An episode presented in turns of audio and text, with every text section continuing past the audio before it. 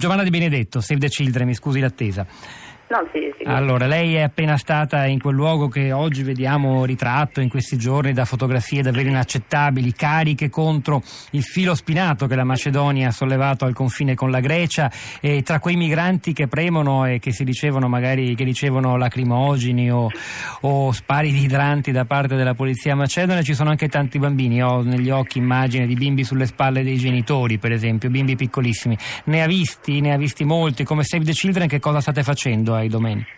Ne abbiamo visti moltissimi perché è vero che la maggior parte delle persone che stanno partendo innanzitutto vengono dalla Siria e dall'Iraq, quindi da cosa scappano è facile capirlo, scappano da, da una guerra, da un conflitto, non hanno altra alternativa. Diciamo che la quasi totalità delle persone che abbiamo visto noi erano famiglie. Eh, per quanto riguarda i numeri si stima che siano al campo solo di domeni il 37% eh, siano minori, quindi almeno, almeno dico, probabilmente sono anche molti di più, ce ne sono 2500 bambini lì molto piccoli che vanno aumentando aumentando ogni giorno, perché quando sono andata io eh, c'erano 3.500 persone, il giorno dopo 5.000, poi 7.000. Lei è stata lì, mi scusi, fino a quando? Fino a domenica, fino a domenica, sono no, rientrata domenica.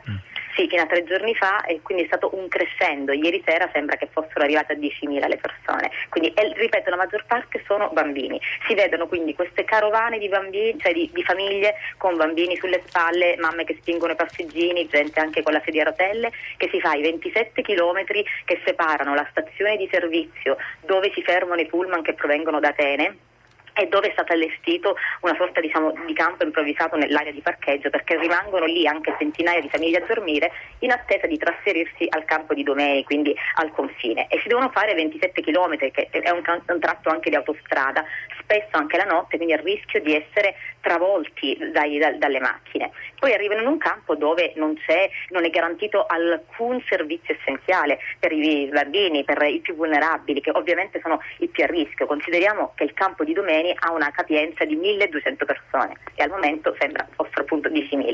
Noi cosa stiamo facendo? Che The Children ha aperto sia nella stazione di servizio sia al campo di Domeni un child friendly space per, quindi per assicurare un luogo tranquillo e sicuro ai bambini dove poter tornare a essere bambini per un po' e accanto c'è anche un luogo per le mamme, le mamme e i neonati, quindi per l'allattamento al seno, noi facciamo anche distribuzione di, di impermeabili di vestiti invernali perché fa freddo soprattutto la sera, eh, distribuiamo anche, diamo aiuti concreti come per esempio le torce per aiutarli nel cammino lungo la strada, visto che si fanno questi chilometri a piedi, oppure dispositivi per eh, il, la ricarica dei, dei cellulari cerchiamo di eh, dare proprio degli aiuti concreti, anche se ovviamente il bisogno è immenso, queste persone hanno bisogno di tutto, di tutto. Si parlava poco fa di un gruppo di persone, eh, sono stati una trentina, che per circa più di 20 ore sono rimasti eh, bloccati in, nella striscia di terra tra la recinzione greca e quella macedone e non hanno avuto nulla cioè tra loro c'erano 12 bambini, non hanno avuto per 20 ore cibo, acqua, gli è stato dato solamente un telone di plastica sul quale dormire. Giovanna Di Benedetto, la prospettiva qual è? Perché la Macedonia, come gli altri paesi dell'est Europa, abbiamo raccontato in apertura il caso sloveno, è, è, è molto dura e sembra inflessibile nel suo rifiuto. Eh, arrivano questi soldi alla Grecia, pare scontato, lo ha assicurato ieri il Presidente della Commissione europea Juncker a Tsipras, eh, 300 milioni, quelli disponibili per il 2016, andranno ad Atene per gestire anche la situazione che lei ci ha appena descritto, che cosa vi aspettate? Perché queste persone non vogliono stare lì, quindi? E allora, diciamo che le scene di confusione e caos che stiamo vedendo lungo la rotta sono solo un presagio di ciò che accadrà se i governi europei continueranno su questa linea con politiche di deterrenza ed esclusione.